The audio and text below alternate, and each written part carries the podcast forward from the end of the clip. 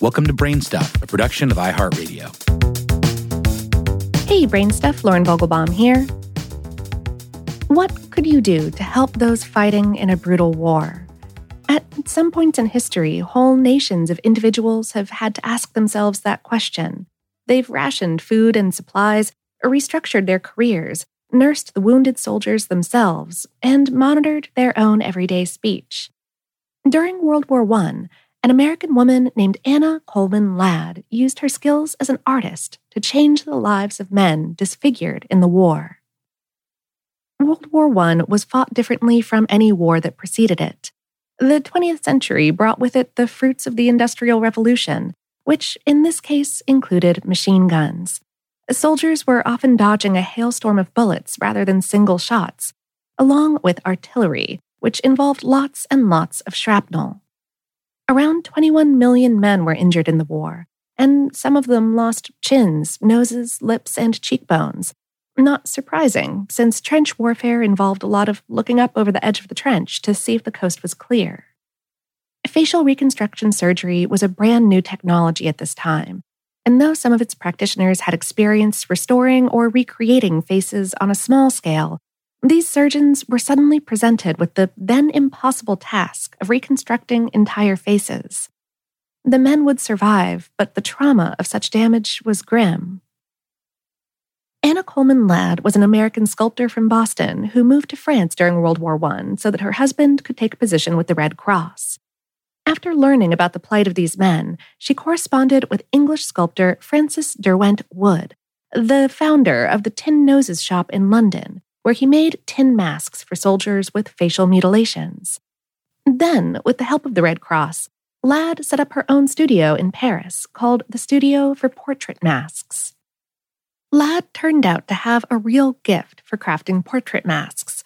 Precursors to today's facial prostheses, the masks were created to cover just the damaged portion of the soldier's face, which could, of course, sometimes include the entire face. Ladd's work was lauded as the best of its kind, and each mask took months to produce. In order to create a mask that resembled each man's pre war face as closely as possible, Ladd first required photos of the original face, and after the wounds from the injury and any subsequent surgery healed completely, she and her team got to work.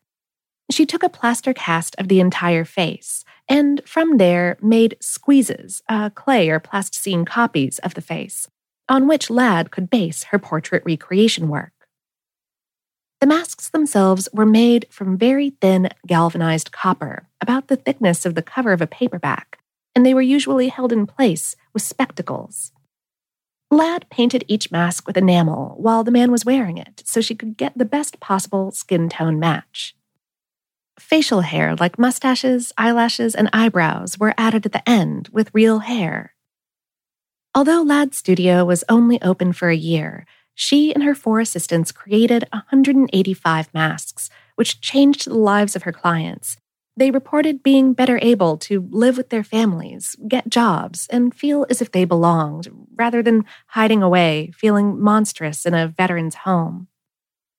Ladd was a pioneer in facial prosthetics, and her results were remarkable, even though the masks she made were fragile and easily battered, and they didn't restore movement and function to the face.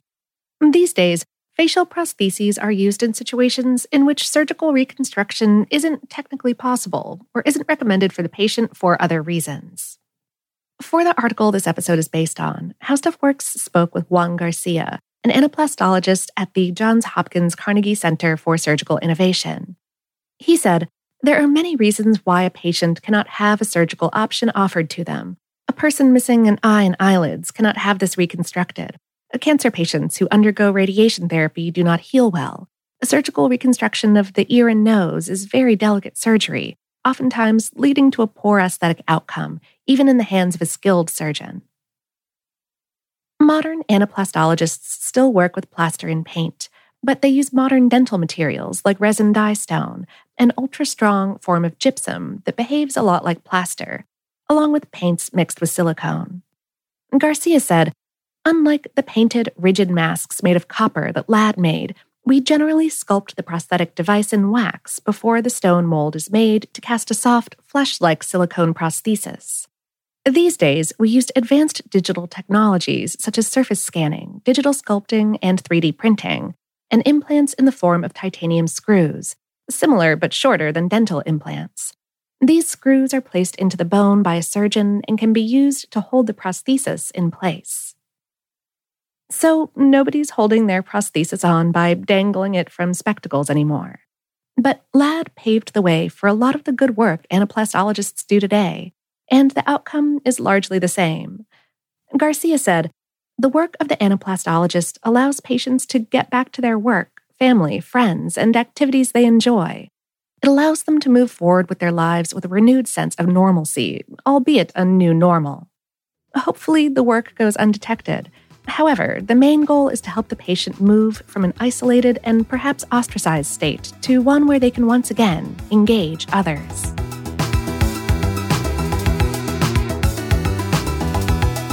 Today's episode is based on the article How a Lone Sculptor Gave New Faces to Injured Soldiers of World War I on HowStuffWorks.com, written by Jessalyn Shields. Brainstuff is production of iHeartRadio in partnership with HowStuffWorks.com and is produced by Tyler Klang. For more podcasts from iHeartRadio, visit the iHeartRadio app, Apple Podcasts, or wherever you listen to your favorite shows.